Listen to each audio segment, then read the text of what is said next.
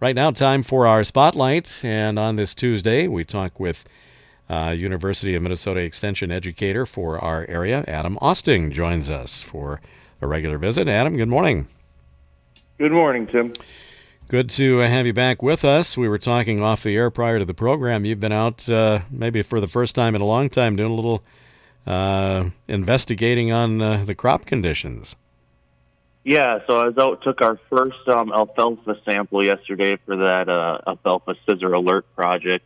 Uh, so we're just at about 14, 15 inches with uh, with that hayfield at least, and then uh, I'd say things across the central part of the county up to the the northwest part of the county, kind of where I drove through yesterday. Things are looking fairly good. Um, maybe a little bit more water than wanted in a few places, but I I actually just got off a crops call with the with the team members from around the state, and it's uh, very variable what the water situation's looking around uh, the state. Some places are really really dry, and up in northwest Minnesota, they're still dealing with way too much water, stemming back to last year. So I'd say where we're sitting right now, I think uh, things are looking pretty good. Yeah, the um, weekend showers, uh, although it seemed, you know, like it was raining forever here over the weekend, but um, must have been in kind of, you know, more drizzly type amounts, you know, slow but steady, because uh, most of the rain gauge readings that we got were in that, oh, inch and a half, maybe up to about two.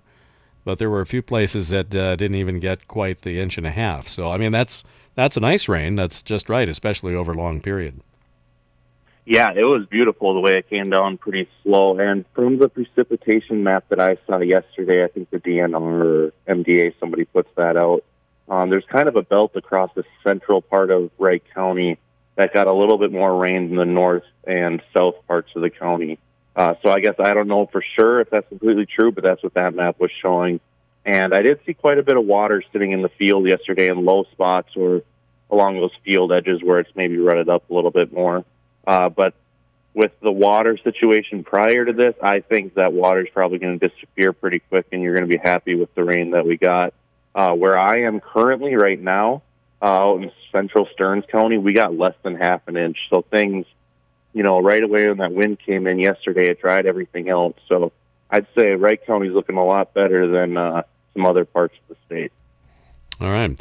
Uh, let's talk a little bit about what you saw then, as far as um, you know, crops uh, coming and emerging, and and uh, I, as of uh, Friday, it was about the first time that I really kind of ventured just a little ways out of the area and took a look at uh, some of the fields that I was driving past. And uh, although it was tiny, you could kind of see the corn rows a little bit anyway.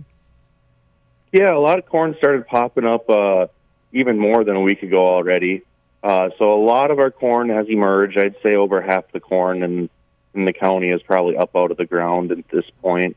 Uh, there was a little bit of frost damage that I saw in a couple fields, but that won't really hurt the corn, so it should bounce back uh, pretty nice. And I think the, our corn's looking pretty good right now. Uh, yesterday morning, driving around, I saw a lot of fields that looked like they just popped out of the ground within the last 24 hours. So I think this week you'll see most of our beans kind of come up out of the ground too with this heat that we're getting after the water. So beans are looking pretty pretty good as well. I think most for the most part, uh, the soybeans escaped any frost damage last week. Uh, that's a, definitely a bigger concern with soybeans, uh, but they're looking pretty good. I don't think there's really enough out of the ground to have any sort of widespread damage there. Um, and then the alfalfa field that I was in, uh, looking pretty good. I don't know if it's a second or third year stand with that field, but it's looking pretty good. Uh, not not many weed issues, but uh, the alfalfa, and I did see this in some other fields too, got just a little bit of frost damage on the upper leaves last week, uh, but nothing that's really worth uh, major concern. So um, across the different crops, I'd say we're looking pretty good. Uh, from what I saw, weed pressure is not a huge concern right now. There's some grassy spots and, of course, dandelions popping up in some old fields. But uh, weed pressure across across the county looks pretty good. Uh, got the water we needed, and the crops seem to just be ready to hop out of the ground and start growing. They're moving along pretty quick this week. So the big key now is a little warmer temperatures. Yeah, so I think we're kind of just hoping for as much heat as we can get this week, uh, and then they're looking at maybe a little bit of rain again next weekend. So maybe maybe if we get some nice warm sunny days this week, and then we can uh, get a little bit extra rain on top of it in the over the weekend, I think that'll be a kind of a good pattern to uh, keep things moving along nicely. Uh, the only thing with the rain next weekend is if we do get enough heat, I think we might have some dairy farmers and hay farmers looking to start cutting that first cutting of alfalfa. Uh, so weather might throw that off a little bit. But I'd say for the most part, a lot of our fields are going to have to wait till during the week, sometime next week, anyways, after maybe it dries up a little bit. So for the most part, I mean, obviously there's uh, issues scattered throughout the area, but for the most part, I think uh, we should be pretty happy with the way the weather's worked out this spring. Well, especially when uh, I was just looking back um, a year ago today, our high temp was 55 and low of 45. So, uh, you know, even late in the month last year, we had not only a very wet month of May, but a really, really cool month of May, too. Yeah, and last year, that really just showed us how much our, our uh, seeds can handle these days. The What those seeds and those young plants had to go through last year with the cold and wet, and the yield for the most part that we still ended up with is pretty impressive. But uh, not having to deal with those harsh conditions really much this year. Obviously, we had that frost last week, but most of that came out okay, and now we got the heat to really just start pushing growth.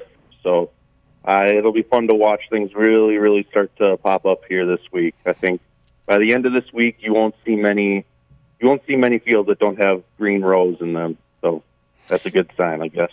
It was interesting the uh, the cold temperatures we had a couple of nights in a row there, and uh, the little bit of frost that we had. We were really kind of tiptoeing the line because, uh, you know, some areas just a little farther north, boy, they were really getting down into the you know mid twenties. But um, at least here, anyway, uh, now, I don't know about the outlying areas, but uh, right around Buffalo, you know, 29 was about as cold as I saw, and that was maybe just one of the days. And the rest of them were kind of 30, 31, right in there. Yeah, so luckily, you know, we stayed just warm enough. Even there's spots in uh, down in the southern part of the state where it got cold enough that there was some more widespread damage uh, which is kind of weird. You'd think obviously it would go north, um, but yeah. So we dodged it for the most part.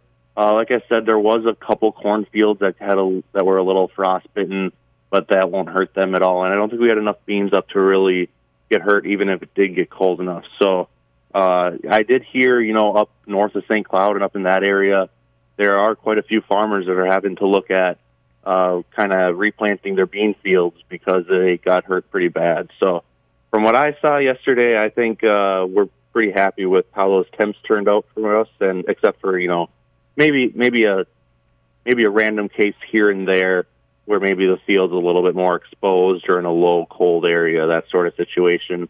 And a lot of times, you know, give it get it just that one degree colder that it needs to start damaging a few of the plants. Mm-hmm.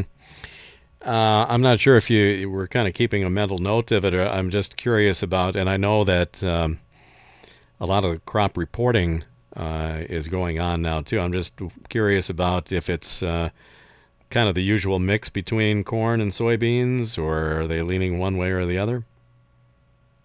Um, I think it's pretty much the usual mix. Uh, there are some farmers that are looking into small grains or maybe some other sort of crops just to maybe try to avoid those lower corn and bean prices. But for the most part, I think it's kind of business as usual with our corn and soybeans kind of leading the way. So there are some small grains out there, uh, but I haven't seen a ton. So it's uh, kind of kind of what you're going to be used to seeing from what crops are in the field. We're talking with Adam Austin, University of Minnesota Extension educator, on today's Spotlight on KRWC. Kind of getting a little crop update here, and uh, kind of looks like everything is going to be uh, pretty good here by Memorial Day, especially if we get a, fir- a few days of uh, warmer temperatures mixed in with the uh, the recent rains. Uh, anything else uh, strike you as interesting uh, when you were touring around? Uh, you know, I didn't see a whole lot going on. I saw a lot of sprayers sitting in the yard. I think a lot of farmers were able to get a lot of their pre-emerge herbicides on, uh, so that's good from a weed control standpoint. We've had a lot of workable field days. I actually have it pulled up right here, and let's see. You know, the USDA has their measure, and you take that for what it's worth, but they had us at 5.2 days of suitable for field work last week which might not mean much to you if you know you don't pay attention to that number. But we did not get to see 5.2 days of that were suitable for field work last year. We were always stuck in maybe that two or three day range. So you're trying to sneak in all your field work in a short amount of time. And this year, you know, we had the drier stretch that really let us get a lot of that field work done, so that we're not panicking as much as we get closer and closer to June. Very good.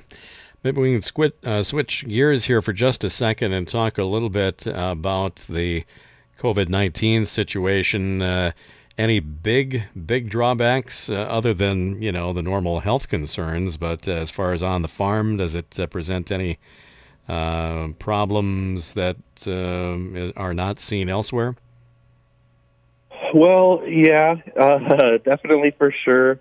Um, for our crop farmers, I haven't heard of too many issues getting fertilizer or seed or chemical or anything like that. Um, obviously, all the egg businesses are up and running. Uh, the side that, and I'm sure you've heard plenty about this, the people that are really struggling right now on farms are the people with livestock and nowhere to go with it. So we don't have a ton of poultry or pork in in Wright County, but those are really the industries that are kind of getting hit hard right now with the whole COVID situation, just because of the meat packing plants.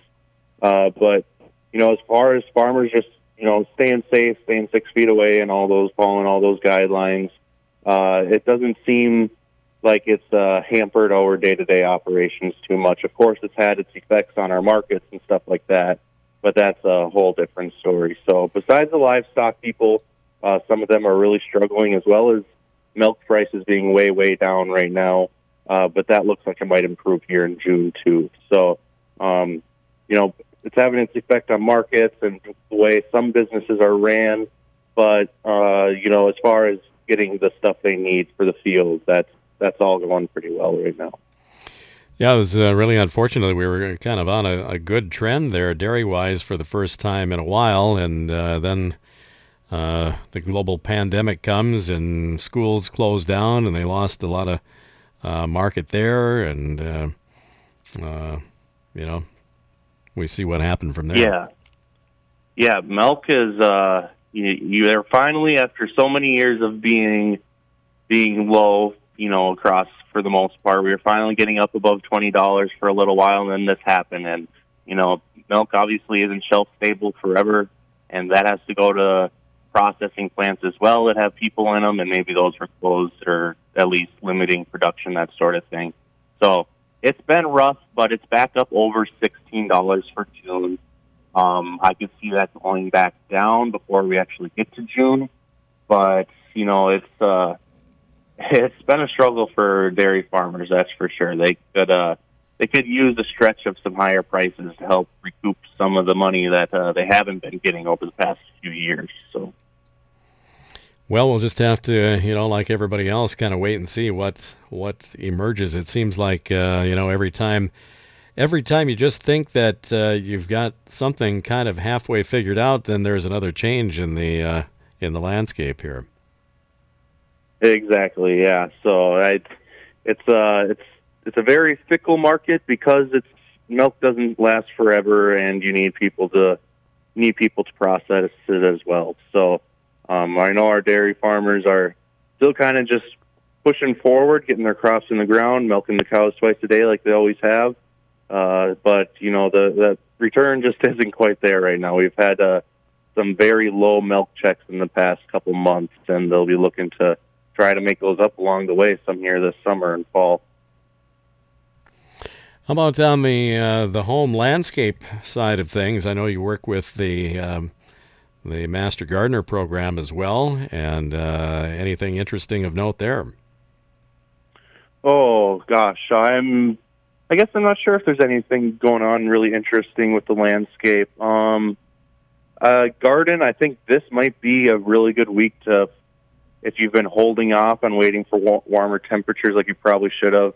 I think this is the week that I plan on getting some of my vegetables into the garden. Uh, it's finally late enough where I'm not quite so scared about those low temps. Uh, so I might actually go grab those tonight and plant my garden. It's just vegetables for me. Uh, but yeah, I think it's been, I think it's been kind of slow. Um, speaking for my own case, the dandelions in the yard are really, really bad. That we're going to need to do something about that. But uh, yeah, I think now that we got the water and we got, we're going to get some heat. I think you're going to have to be ready to definitely mow some lawn this week too. Cause that's going to really start shooting up like crazy. I uh, was kind of kidding yesterday that uh, I think you're going to hear one sustained lawnmower engine from uh, about Thursday of this week through Monday of next week, maybe. yeah, that sounds about right. I was listening to my neighbor for about a for about an hour yesterday, and then uh, the friend that I live with, he was mowing some lawn last night too. So everybody's keep keeping at that one, and getting at it. It's a it's a chore that never ends. So. Back on the home gardening, I think that uh, I've heard from more than one source that there seems to be, uh, and I don't know if it's just the fact that uh, you know people were kind of tied up at home for so long that might be loosening up a little bit now, but uh, seems to be kind of a resurgence this year. Not that it ever went away, but uh, kind of a an emphasis on some interest with some home gardening. Yeah, and I see that too. I think there's a lot of people, and I think everybody has kind of different reasons for it. I think some people, you know, have extra time at home and want some peaceful time outside in the garden. Uh, but I also think there's a there's a fair amount of people that are trying to take kind of their food security into their own hands a little bit. So, easy way to you know grow some healthy food for your family, and with some uncertainties that have gone on recently with supply chains and stuff like that, you know, I think people are just deciding that you know it it might be good to take their whole food situation in their own hands just a little bit and be able to grow some nice healthy vegetables and stuff like that for their family. So that is definitely something we're seeing you know, I think pretty much across the nation right now is people have a little of extra time and they don't want to they don't want to worry about what's going to be in the grocery store. They'd rather just have it in their own backyard. So it's cool to see that that that uptick in interest, uh, and we're trying to help people out as much as they can too with any questions that come out if they're new with gardening. Yeah, when you um, when you pick it yourself or uh, dig it out of the ground yourself, you know precisely where it came from. So Exactly. You know its whole life and what's been done to it, and and how uh, how it's been raised. So it's good to uh, it's good sometimes to just know where your food's coming from and that you are taking care of things yourself. Good. Let's close, Adam, with um, maybe some connections where people, if they do have questions, uh, what the best route is, and uh, any other contact points that you want to mention. Yeah. So, any questions you have, whether it is gardening or agriculture or livestock uh, or you know really anything else, uh, it, it, can be outside of the realm of ag and hort. I probably just have to find someone else to answer your question. Uh, but definitely reach out to us with anything. We've also done a lot of webinars lately that I'd be happy to share the recordings with on different goat and sheep talk topics and also some gardening topics as well as there's a lot of other things out there. Uh, so, any questions, feel free to reach out to me. Uh, I'll just give out my personal cell phone number today, working from home. That's kind of just the easiest way to contact me right now. And I can always pass you on to someone else too if there's someone else better suited to answer your question. So, my cell phone number is 320 249 5929. And just feel free to reach out at any time. Uh, I'm pretty good at kind of setting my clock. So if it's later in the evening and I decide I don't want to answer, I simply won't. So don't feel bad about calling any time of the day, and I will definitely make sure to get back to you as soon as it makes sense for me. So. All right, 320-249-5929 for uh, Adam right. Austin of University of Minnesota Extension here in Wright County. Well, thank you, sir. Uh, good information. And uh, we hope we've got some good growing weather here coming up, and uh, we'll chat again about it here shortly. Yeah, sounds good. Thanks for having me, Tim. Okay, have a good day. That's today's Spotlight on KRWC.